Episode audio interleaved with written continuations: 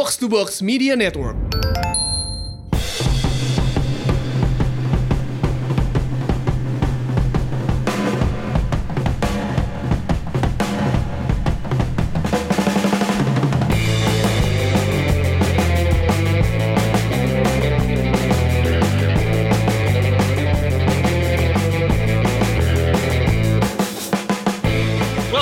Podcast Umpan Tarik bareng gue Aun Rahman dan juga dua partner gue Adi Adi dan juga Lebih Sadat. Untuk pertama kali ini gue juga mau mengucapkan selamat untuk Labib yang baru aja debut kemarin di partai Persekat eh, lawan Rans Cilegon di Liga 2. Selamat Bib, congratulations, welcome to the club. Thank you semuanya, thank you Aun, thank you Bung Adi yang sering ngasih masukan. Akhirnya debut, walaupun sempat gugup, tapi akhirnya fluid, cair, alhamdulillah. Ya CR7 aja bisa gugup ya dulu debut di Old Trafford. Masa Labib enggak? Oke oke oke, ini terus apa yang lu rasain waktu pas pertama kali pas lu datang ke studio ini berarti kan pertama kali lu bawain pertandingan? Yes, dan gua pertama kali eh, apa ya? eh, no words can describe lah, nggak ada kata-kata yang bisa gua kata eh, gua ungkapkan. Bener-bener luar biasa lah ekspektasi gua, eh bukan ekspektasi, harapan gua untuk berada di sini akhirnya terwujud. Tapi ya itu awal-awal tuh gua kayak Wah, gue bisa nggak ya? Gue bisa nggak ya? Walaupun sempat ya 10 men eh, 15 menit, 20 menit gue gugup. Akhirnya ada masukan dari Mas Tio via chat. Gue baca, gue tarik nafas.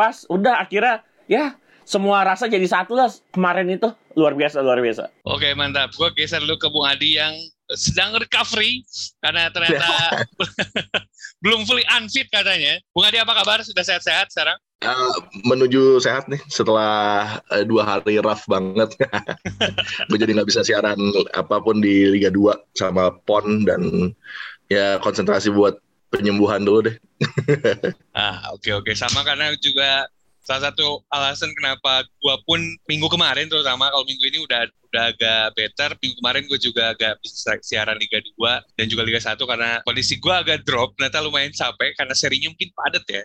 Liga, Liga 1 seri 1 itu lumayan padat. Eh, jadi agak-agak masih butuh kebiasaan. Tapi ya kita bertiga gue Bung Adi dan juga Labib ini next eh, maybe bakal banyak bakal banyak temenin pemirsa umpan tarik juga dan juga teman-teman lain yang nikmatin bola Indonesia buat nonton pertandingan. Oke kita ke bahasan eh, sekarang seri satu udah beres. Bayangkara FC di puncak klasmen. Menurut kalian ini tuh situasi yang expected atau unexpected? Lebih dulu. Kalau gue sih, gue pernah sebenarnya di antara expected dan unexpected, gue ungkapkan gue berada di kedua itu. Karena kenapa? Pada awalnya, apalagi pertandingan pertama, Bayangkara mengalami kesulitan ketika mengalahkan Persiraja 2-1. Eh, para pemain kayak eh, belum menyatu gitu, eh, belum cair satu sama lain. Tapi gue melihat eh, performa mereka menanjak ketika mulai dari pekan 4, pekan 5, pekan 6 mereka tuh kayak langsung tancap gas banget menang atas lawan-lawannya. Ya udah, ternyata memang sekuat mereka sekuat mewah, sekuat istilahnya sekuat apa ya kalau di luar negeri itu FC Hollywoodnya Indonesia tuh Bayangkara. Bagaimana eh, tim lapis utama dan lapis kedua mereka itu sama baik ya dan level grade A gue bisa gue bilang level tim nasional lah bayangkan seorang Adam Alis, seorang Evan Dimas yang dipanggil di timnas yang sekarang lagi ada di Buriram, mereka itu pemain cadangan. Bukan pemain utamanya Paul Munster di Bayangkara. Haryanto pemain utamanya aja juga pemain timnas U23 ya terakhir. Ya kayak gitu sih kalau menurut gue memang mereka di pekan mulai pekan 4 itu menunjukkan kalau mereka layak ada di puncak klasmen. Oke, kalau menurut lo Bung Adi gimana? Apakah Bayangkara di peringkat pertama itu karena emang benar-benar bagus atau karena tim lain sleeping aja gitu? Maksudnya tim lain gak bisa perform akhirnya Bayangkara dengan skuadnya tadi juga udah lebih bilang dengan skuadnya yang mewah gue juga udah berapa kali bilang eh, kalau Bayangkara ini one of the strong one of the strongest squad in the league. Jadi menurut lo apakah karena emang kualitasnya atau karena tim lain sleep Eh, tim lain masih masih underperform itu pasti Eh, dan gue melihat juga eh, Bayangkara memiliki satu eh, squad yang mewah tadi benar. Eh, kedalamannya luar biasa. Eh, hampir dua bahkan tiga pemain di satu posisi yang kualitasnya nggak jauh berbeda. Paul Munster sih uh, kuncinya ya. Uh, gue melihat ada satu kelebihan dari pelatih ini untuk bisa mengakali uh, yang boleh dikatakan kalau di Premier League misalnya ada Pep Guardiola di kala season lalu pandemic football bisa diatasi dan ini satu uh, keadaan yang baru untuk untuk semua pelatih di mana uh, matchesnya begitu rapat, uh, schedule-nya ketat, kemudian juga recovery-nya ini sangat sedikit karena sewajarnya kan pemain recovery itu tiga hingga empat hari sebelum dia bisa kembali tampil sesuai dengan apa yang uh, ekspektasi dari uh, staff pelatih gitu kan. Dan jadi rotasinya sangat penting dan ini yang yang yang menjadi uh, kelebihan dari Monster dan juga taktik dia uh, untuk menggunakan sebanyak mungkin pemain di sektor tengah kemudian juga uh, tampil dengan inverted wingbacks-nya ini ini sangat uh, membuat Bayangkara menjadi satu kekuatan yang paling siap untuk menghadapi sepak bola di era pandemi. Tim lain bukannya tidak memiliki squad yang dalam, Persib kita tahu luar biasa, uh, tapi juga mereka belum bisa mengakali betul bagaimana caranya bermain sepak bola di era pandemi. Yang yang menjadi keuntungan itu dan juga uh, adanya seorang pemain depan yang firing on all cylinders. Ya ini penting ya. Dan ini menjadi satu uh, luxury buat Bayangkara memiliki Ezekiel Duasel yang memang uh, menjadi satu pemain yang terus saja uh, mencetak gol demi gol untuk untuk Bayangkara. Dan juga lini tengah mereka dengan banyaknya variasi. Seperti tadi dibilang bahwa ada Malis ini uh, di awal musim adalah pemain yang cadangan, kemudian baru sekarang masuk ke squad inti. Uh, memang rotasinya di lini, di lini tengah ini luar biasa, bahkan Evan Dimas pun uh, gradually baru dimasukin gitu ya. Jadi uh, peaknya seperti yang gue bilang akan tercapai di uh, 6 hingga 8 game dan ini justru Bayangkara yang semakin berbahaya karena walaupun uh, di awal musim semua tim struggling, mereka terlihat uh, lebih siap dan ketika peaknya nanti tercapai, mereka akan lebih lepas sanas lagi. Ini yang patut menjadi perhatian uh, bagi tim-tim lain dan gue melihat uh, match week berikutnya ini sangat krusial untuk untuk Bayangkara ya. Oke, ini kan kita lihat juga ada beberapa tim yang boleh dibilang tampil mengejutkan lah. Salah satunya PSIS Semarang. Kakak Imran yang ternyata dikasih uh, masih posisinya caretaker, tapi justru bisa melejit gitu. Ini menurut lo, menurut kalian berdua, apakah ini emang mere luck Nah, makanya laki-laki aja karena laki-laki tim lain lagi underperform dan lain-lain atau emang uh, ini showing quality dari Imran Humardi? Adi dulu silakan. Ya kalau untuk PSIS uh, eh, keadaannya justru ini sebuah momen yang dimanfaatkan Imran dengan baik ya. Uh, Imran sudah bersama squad ini uh, cukup lama, dia terkenal betul dengan pemain yang berangkat dari squadnya M Ridwan. Uh, mereka semua istilahnya bareng-bareng naik gitu menuju tim senior, perlahan juga diintegrate uh, dengan uh, tim senior dan ini yang yang terjadi sekarang ya di mana uh, level permainan dari anak-anak muda ini mencapai satu level di mana mereka juga nyaman dengan sang pelatih, paham dengan taktik yang diinginkan, semuanya dibuat simpel oleh Imran. Imran tidak uh, membuat hal-hal yang simpel menjadi rumit. Imran mengerti bahasa anak muda juga. Ini yang cepat sampai ke pemain. Pemain-pemain seperti Vinky dan lain-lain ini uh, sangat suka dengan apa yang ditawarkan dengan Imran. Jadi ini menarik ya. Kalau PSIS sudah mendapatkan pelatih baru, nanti Imran akan mungkin menjadi asisten lagi. Apakah akan sama uh, uh, momentum yang didapat oleh uh, PSIS? Kita, kita masih tentunya uh, bertanya-tanya. Tapi kalau melihat apa yang uh, disajikan oleh Imran dan PSIS, sebenarnya ya sangat-sangat layak Imran diberikan pos sebagai uh, pelatih utama ya sebenarnya. Oke, okay. ini kan juga udah jadi bahasan nih kita juga di beberapa episode sebelumnya sebenarnya coach Imran itu deserve lah untuk punya shot untuk dapat permanen job lah. Tapi kan ternyata manajemen PSIS uh, eh, kemudian mendatangkan Ian Jillian di mana ya mungkin tujuan utamanya juga mungkin upgrade lah harapannya kan dengan posisi dengan Imran aja posisinya udah sekarang udah bagus ke depannya diharapkan lebih bagus lagi. Nah ini kalau menurut lo Beb, apa yang evaluasi dari PSIS maksud gue? Mereka playing very good, nice attacking football lah. Tapi kan ada ada leak-leak dan kita juga bisa lihat beberapa kali mereka baru bisa golin tuh di menit-menit akhir gitu. Uh, kayak waktu lawan Persija aja di menit akhir, waktu pas di game pertama lawan Persela juga menit akhir. Menurut lo apa yang kemudian bikin mereka baru bisa golin di menit akhir? Oh, kalau gue lihat sih mungkin uh, faktor adaptasi di setiap pertandingan ya. Jadi uh, mungkin dengan coach Meme Imran sebagai uh, caretaker atau alienatore utama dari PSIS ini mereka uh, membuat sebuah pola permainan mereka tidak mencoba mengejar uh, kemenangan atau hasil akhir di awal tapi mereka mencoba uh, bermain-main seperti contoh ketika melawan Persela dan melawan Persija ya benar-benar menit 10 menit terakhir ya mereka memastikan mendapatkan poin ya.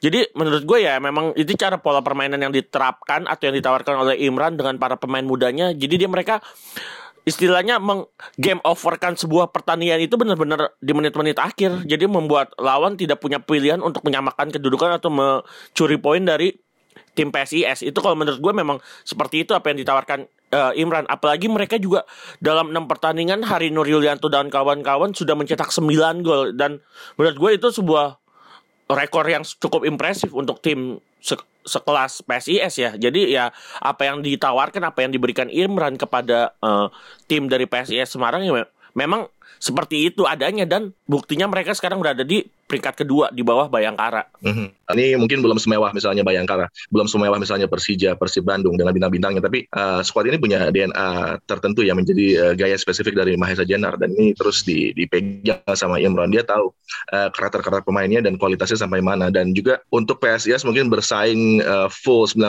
menit uh, head to head dengan lawan-lawannya bukanlah menjadi satu opsi terbaik. Oleh karenanya mereka mungkin berupaya untuk mencari momen-momen uh, di pertandingan di mana chance-nya itu besar untuk PSIS mencuri uh, satu keadaan yang bisa membuat mereka meraih kemenangan. Jadi ini satu kecerdikan dari Imran yang melihat mungkin skuadnya karena muda juga masih uh, kurang experience dalam beberapa momen pertandingan tentunya masih banyak hal-hal yang perlu di-refine namun keuntungannya adalah Imran tahu betul juga bagaimana cara memanfaatkan kelebihan dari skuad mudanya ini dan ini yang terbukti bahwa mereka bisa bisa terbang tinggi ya di di uh, eh, BRI Liga 1 untuk saat ini. Ini tapi kalau gue jadi menarik nih dari paparan kalian berdua. Apa ini juga bisa jadi indikasi kalau sebenarnya PSIS sebenarnya juga ada trouble untuk cetak gol lebih awal. Maksudnya gini, ini kan mereka pasti tadi juga lebih bilang, uh, Bu Hadi bilang kalau PSIS pasti killing the game di akhir apakah ini justru indikasi sebenarnya PSIS sulit ngegolin awal-awal karena yang gue lihat sering terjadi adalah ketika Fandi Eko main itu baru baru lebih cair lebih cair uh, ketika kan yang gue sering lihat adalah kan si Joyo Kantiana ini kan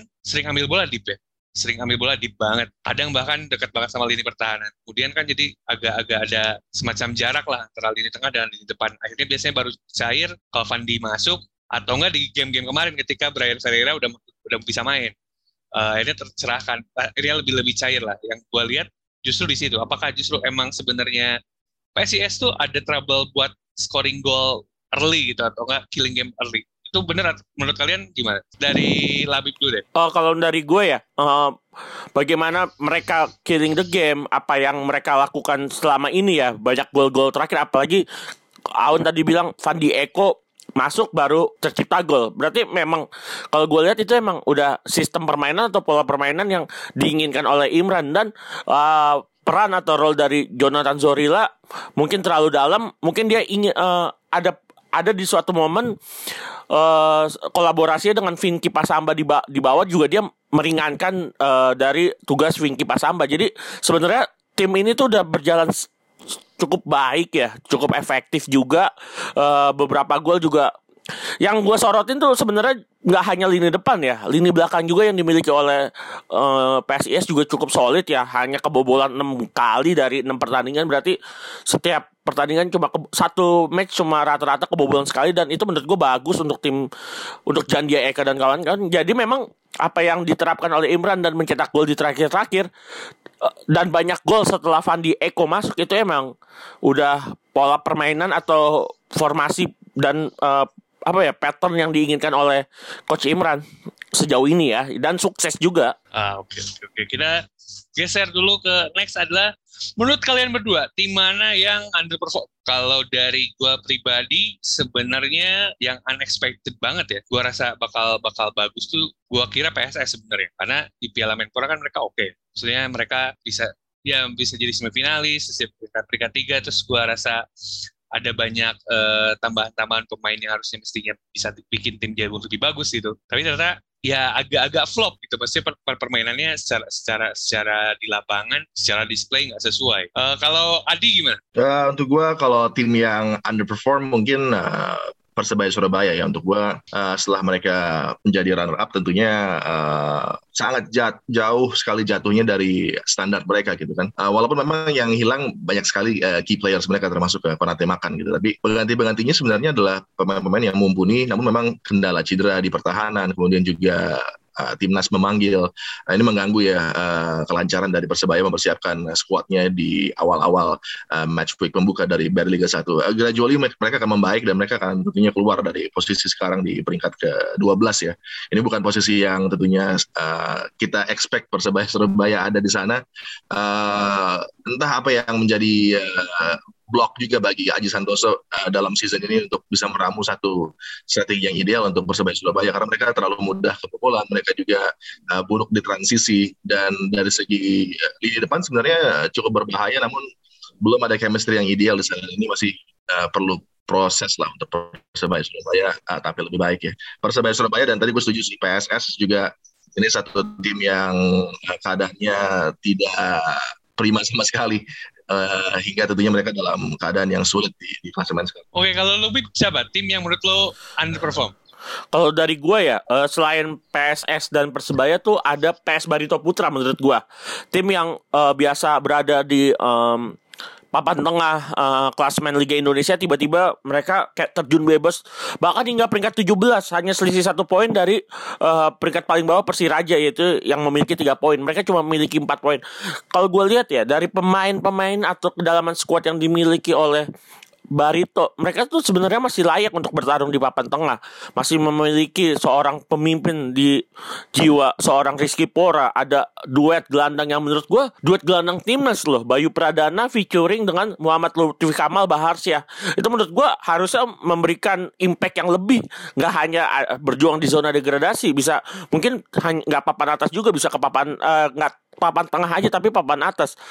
Para pemain ini akhirnya mengalami uh, apa tidak perform, underperform, mereka akhirnya membuat uh, tim dari Barito Putra merosot ke papan bawah. Uh, gue juga bingung apalagi kita tahu semua Barito punya seorang kiper ya, kiper bagus, kiper muda berbakat, Emri Andi, uh, langganan timnas dari U19 bahkan sekarang sekarang udah di timnas senior padahal usianya baru masih di bawah 22 tahun. Ya, Gue juga bingung kenapa tim ini berada di peringkat 17 lebih parah dari Persebaya dan PSS yang mendapatkan sorotan bahkan dari media kan. Persebaya di peringkat 10 uh, sorry Persebaya di peringkat 12 PSS 14 tapi menurut gue sorotan harusnya juga ke Barito Putra yang memiliki pemain yang cukup-cukup baik lah.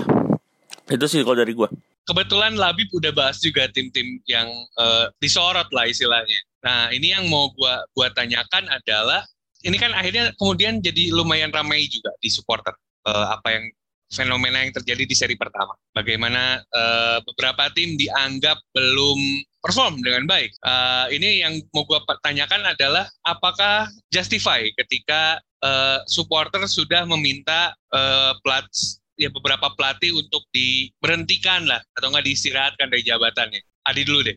Uh, dengan results yang ada, tentunya supporter menginginkan selalu yang terbaik untuk untuk squad dan klub yang uh, mereka cintai dan gue sangat mengerti itu ya bahwa memang results uh, dalam bisnis sepak bola itu sangat penting gitu kan. Dengan nama-nama hebat pelatih-pelatih seperti Dejan Antonic, kemudian juga Aji Santoso, uh, Coach Janur di Barito gitu. Sebenarnya kan itu jaminan bahwa harusnya squad yang mereka latih ini kompetitif dan tidak bersaing justru di papan bawah. Namun kita juga harus ingat ini sepak bola pandemi, para pelatih juga masih harus tahu betul bagaimana cara mengatasinya, sebuah pengalaman baru dan tentunya hanya dengan enam pertandingan ini belum bisa menjadi uh, satu tolak ukur bahwa ini akan menjadi uh, satu season di mereka akan struggling karena masih ada uh, tentunya laga-laga yang lebih mereka lebih siap. Ini memasuki match-match ke 8 hingga ke 10 nanti dan ini tentunya diperlukan waktu. Mungkin kalau sudah memasuki match ke 11 12 baru bisa ada penilaian apakah bisa dilanjut atau tidak. Memang pressure-nya ini uh, untuk menjadi pelatih-pelatih di klub-klub seperti ini luar biasa ya. Dan ini sangat sangat mereka pahami juga uh, justru dengan adanya perhatian luar biasa dari supporter ini harusnya bisa dibuktikan oleh pelatih di lapangan dengan penampilan yang uh, lebih membaik dari dari laga ke laga gitu. Oke, okay, kalau kalau kalau menurut lo gimana, Bib? Masalah kan ada beberapa pelatih yang kemudian rasanya baru juga sebentar juga menangani klubnya gitu, belum belum dikasih waktu yang cukup lama, tapi kemudian dia istilahnya mendapatkan tekanan yang cukup berat dari supporter gitu untuk untuk membuktikan diri. Menurut lo, apakah situasi ini tuh justify atau emang sebenarnya harusnya ditunggu dulu? Sebenarnya sih kalau gua menurut pandangan gue ya, benar tadi kata Bung Adi di era pandemi ini kita masih meraba-raba, kita belum tahu lah di series pertama enam pertandingan. Kita contoh Persib Bandung ya. Menurut gue Persib Bandung dengan uh, para supporter yang menginginkan hasil yang lebih baik, tapi melihat Persib yang berada di peringkat lima, not bad lah ya, lima besar untuk Persib Bandung. Mungkin uh, supporter menganggap dengan skuad mewah Persib Bandung mereka harusnya berada di peringkat yang lebih baik. Tapi ya harusnya mereka tetap uh, sabar dengan proses, masih melihat bahkan uh, series 2 itu bukan putaran kedua, masih berada di putaran pertama. Coba kayak coach Rene Albert tuh diberikan kesempatan di series kedua. Kan kita semua tuh udah sering berdiskusi. Sebenarnya klub-klub baru akan lepas landas itu setelah 7 sampai 8 pertandingan pertama. Mungkin di series kedua ini Persib Bandung bisa uh, lepas landas. Persija juga mungkin uh, baru saja kedatangan uh, pelatih fisik yang di mana fisik Persija selalu kedodoran setelah menit 70 bisa lebih lepas landas. Walaupun Angel Alessio tidak mendapatkan sorotan ya dari supporter tapi kayak Persib Bandung itu harusnya supporter sabar toh juga posisi Persib juga masih lima besar dan menurut gue itu not bad lah untuk di enam pertandingan pertama. Kalau dari gue sih itu aja. Oke. Okay. Uh, eh, kalau tapi gue karena lebih ngebahas soal Persib, gue pengen tahu maksudnya apa yang kemudian jadi nggak works gitu dari dari tim yang isinya dari belakang sampai depan kita juga bahas waktu preview ada salah satu salah satu squad dengan komposisi terbaik di liga gitu. Apa yang kemudian bikin nggak works gitu Persib? Menurut Bung Adi gimana? Uh, mungkin akan sedikit kontroversial, tapi gue merasa Mark Locke yang membuat ini tidak uh, berjalan ideal untuk sektor penyerangan bagi okay, okay, okay, Persib okay. Bandung. Uh, ini juga yang terjadi di Persija. Uh, Mark Locke tidak membuat Marco Simic menjadi pemain yang tajam. Padahal uh, CV-nya sudah mengatakan bahwa Simic salah satu striker terbaik di Liga Indonesia. Uh, CV dari Van der Luis juga demikian. Uh, bagaimana cara Mark Klok bermain ini tidak uh, membuat uh, penampilan mungkin lini depan Persib ini uh, menjadi nyaman. Uh, harusnya kan Persib uh, menampilkan satu pemain gelandang yang bisa uh, menjadi uh, pemberi servis ya untuk Van der Luis, untuk juga Joffrey.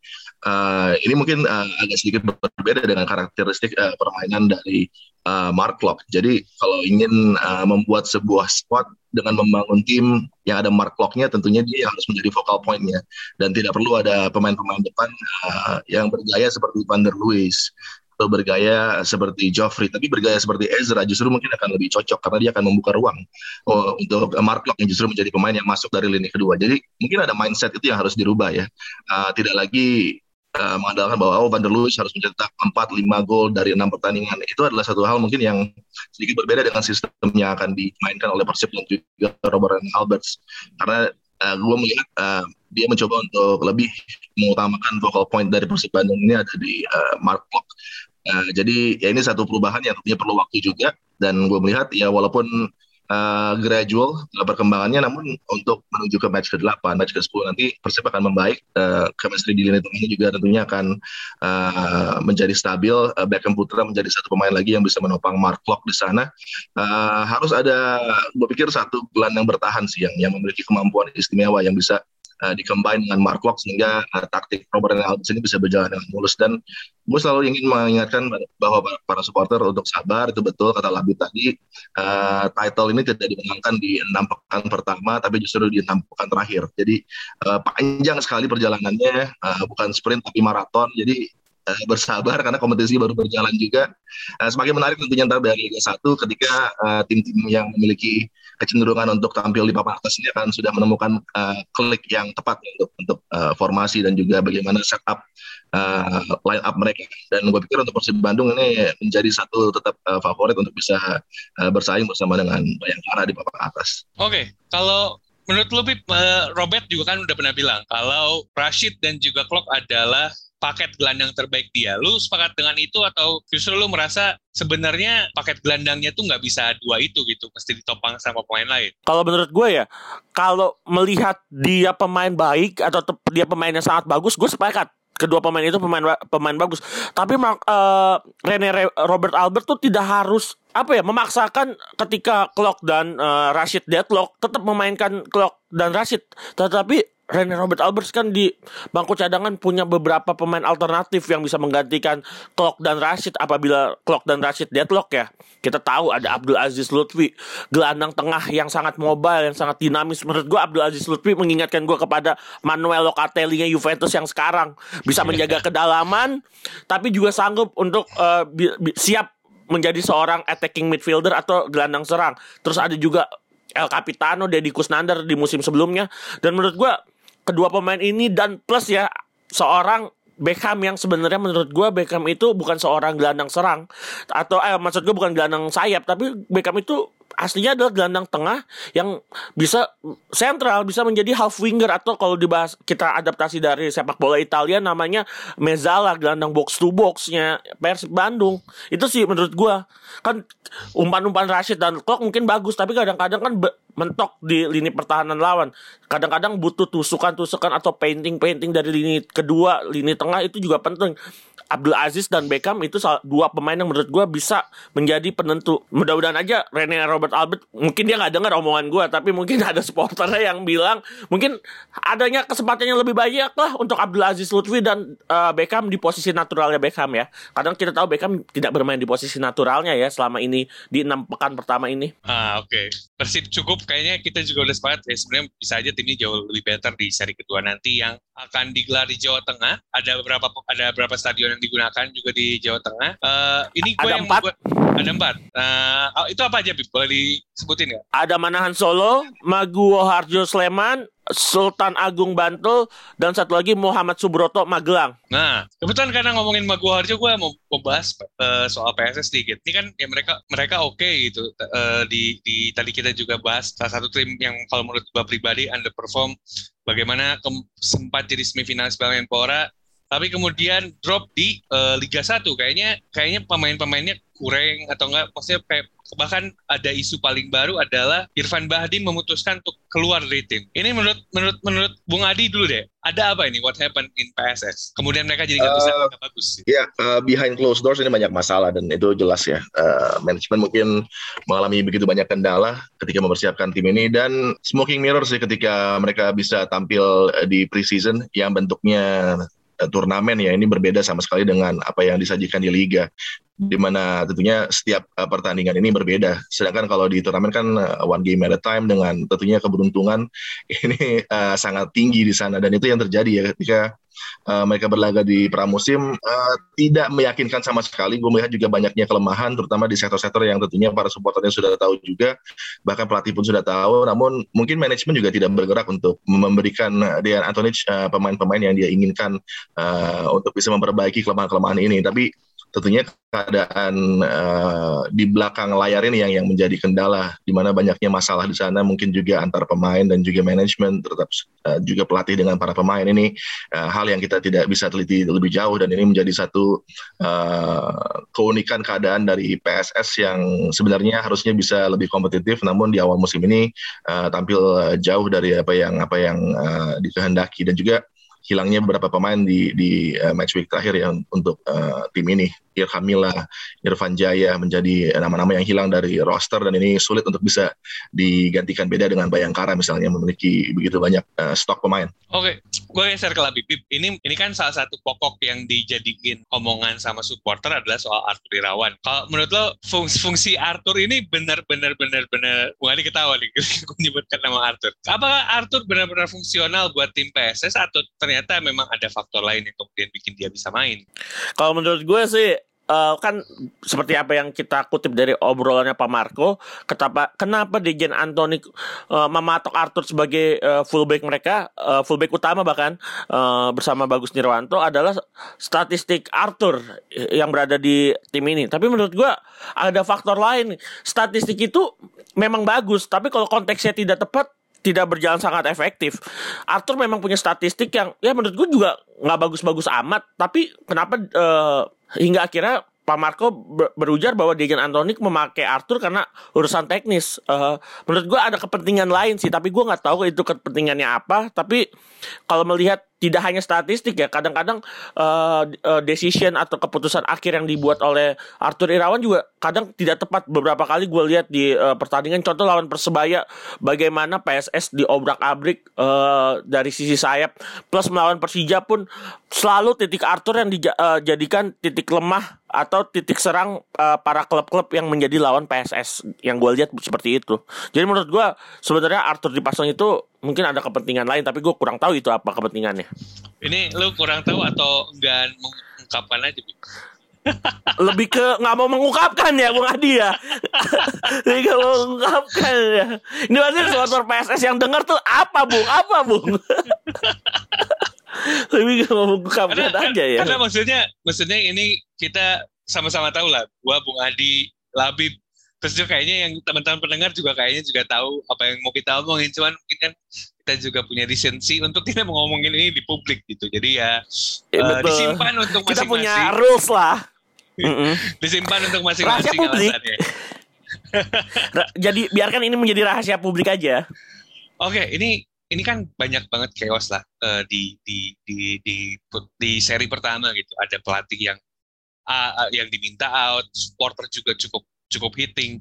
Yang gue mau tanyain ke kalian adalah, mungkin tadi juga sebenarnya udah dijawab ya eh, oleh Bung Adi. Apakah yang terjadi di seri pertama i- adalah gambaran kompetisi selanjutnya? Boleh di Bung Adi. Suka tidak suka iya karena kembali results business eh, supporter punya satu rasa kepemilikan terhadap klub. Mereka tahu eh, certain style of football yang dibutuhkan untuk eh, klub mereka cintai ini sukses.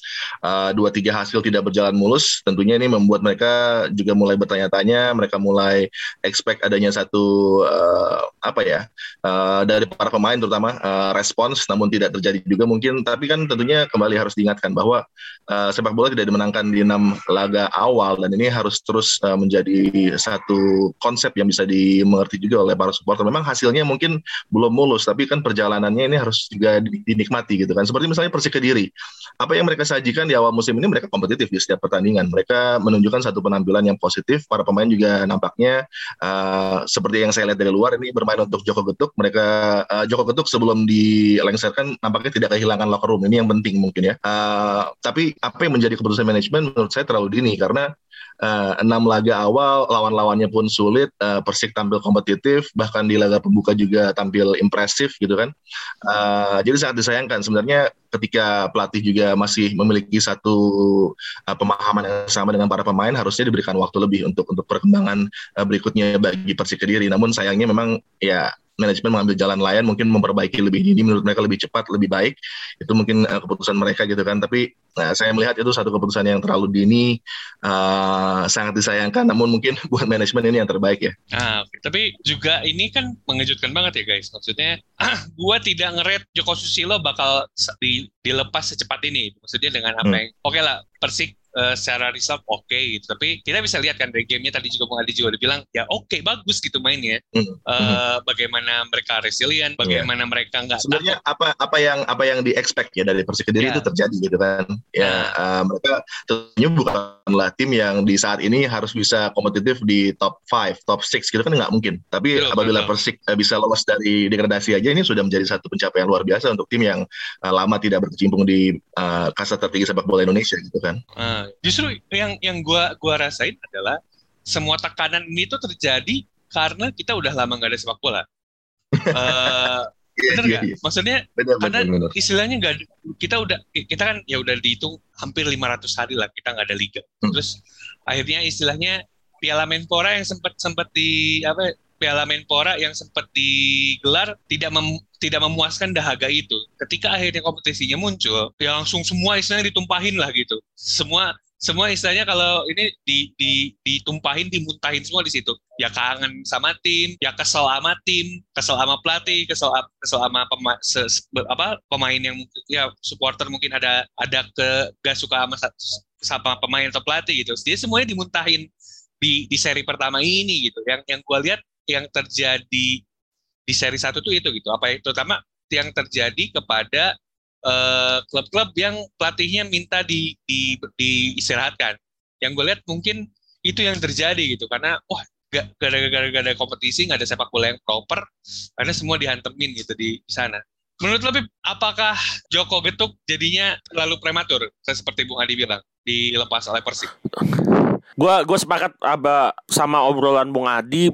Joko Getuk terlalu cepat melihat lawan-lawannya eh, Persik di 6 series pertama itu sebenarnya tidak ideal untuk eh, tim yang baru merasakan kasta tertinggi atau top flight Liga Indonesia ya.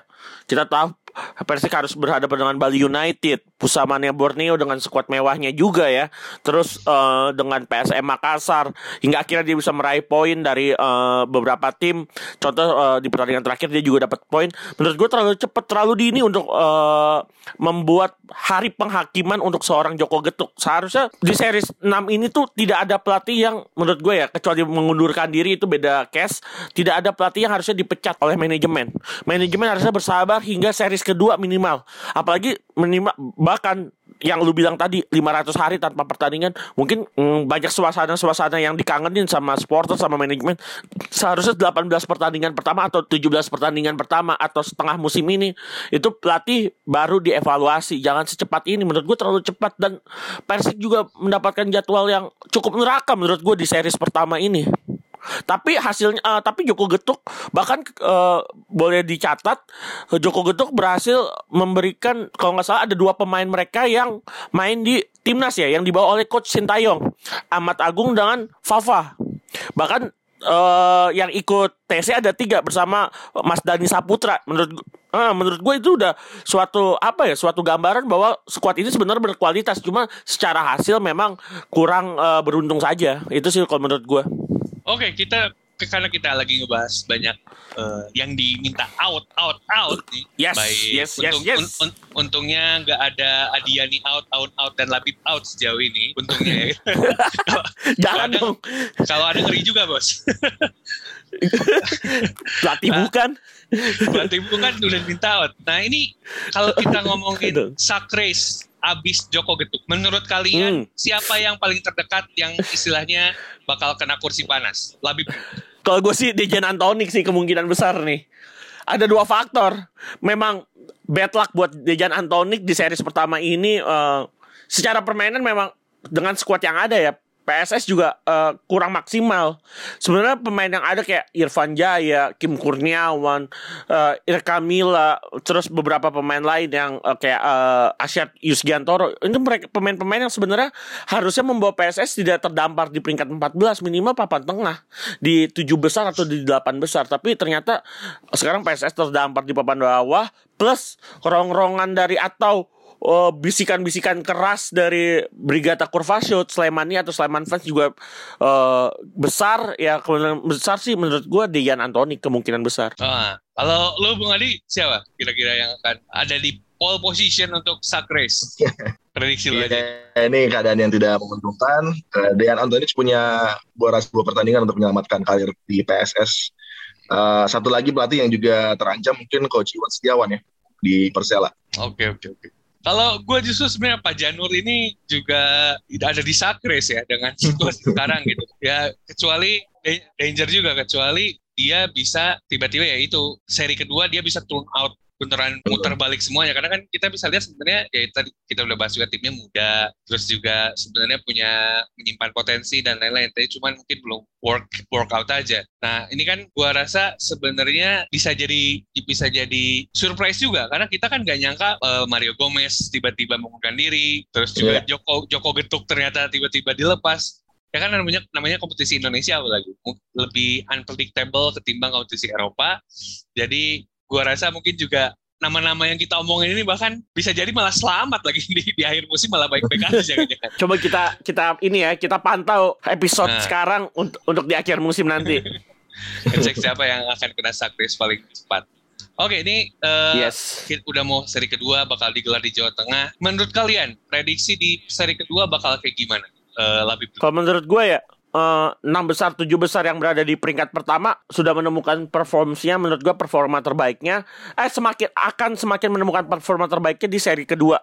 Mulai dari uh, Peringkat pertama adalah Bayangkara, PSIS, uh, terus Bali, Persija, Persib, uh, PSM Makassar, uh, Arema, uh, terutama Arema yang berhasil mencetak dua kemenangan di dua pertandingan terakhir. Mungkin sudah disiram oleh sang bos dia, siraman apa ya, siraman paham lah kalian tuh apa sebutannya. Jadi menurut gue di uh, tujuh klub yang ada di tujuh teratas Big Sevennya Liga Indonesia sekarang nih BRI Liga satu uh, musim ini bakal semakin lepas landas di uh, di series kedua. Menurut gue sih itu karena gue melihat ketujuh klub ini sudah menemukan uh, sudah mulai tune in dan sudah menemukan uh, pola permainan atau bentuk permainan terbaiknya. Oke, okay. Bung Adi, what Ya. happened in second series? Second series gue melihat adanya potensi ya, kebangkitan dari Persebaya Persipura yang tentunya sekarang ini keadaannya masih uh, tipuan ya di mana mereka berada jauh di uh, papan klasemen Uh, dan gue juga melihat dari top 5 yang undefeated ini akan ada dua tim yang kehilangan rekor 100%. Wah iya itu, itu poin. Kayaknya di seri kedua ini tim-tim yang 100% ini bisa aja jadi pecah ini si Ya, rekor. dan gue melihat justru ini Bayangkara dan PSIS yang memiliki satu potensi untuk Potensi itu ya. Oke Iya. oke oke. oke. Kata Bung Adi Bayangkara dan juga PSIS yang mungkin bakal pecah rekor undefeatednya. Nah ini gue terakhir mau nanya ke kalian. Pemain mana yang di seri pertama kemarin yang paling eh, apa ya istilahnya bikin kalian terkesan banget lah. Yang menurut kalian bisa jadi best player di seri pertama. Bung Adi dulu. Uh, best player di seri pertama gue nggak ragu-ragu Alvendra Dewangga ya untuk PSIS Semarang. Oke. Eh, itu pemain pemain yang gue mau pilih juga Sultan. Oh gitu.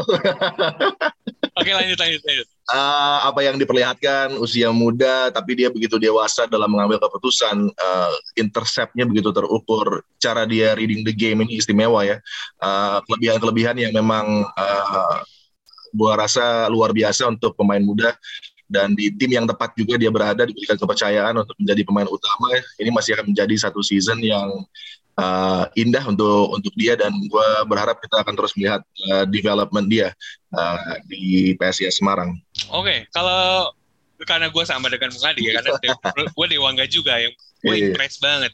Apalagi gue berapa Kita sering game, kita sering sama ya, Aun. ya, ya itu gue karena gue juga melihat.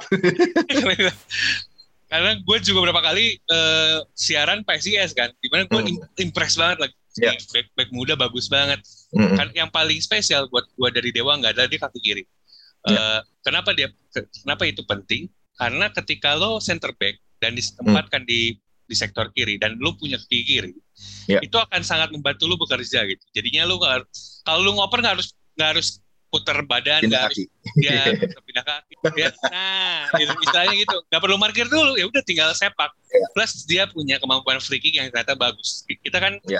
jarang ketemu center back lokal yang Mhm. punya eh, kemampuan free kick eh, ya buat buat eksekusi set piece gitu. Walaupun mungkin yang harus dilatih adalah kalau misalnya ternyata ke depannya dia bisa bikin piece kayak Anderson Salas tuh bakal bakal wah bakal nambah nambah banget nilainya dia lah. Pakai kaki kiri makin keren kan. Yang makanya Hmm. gue rasa Dewangga ini eh, pemain yang paling bikin gue impress di eh, seri 1 Liga 1 2021 2022. Kalau lo Bib siapa Bib? Eh, boleh dong. Bebas. Bebas, bebas, ini bebas.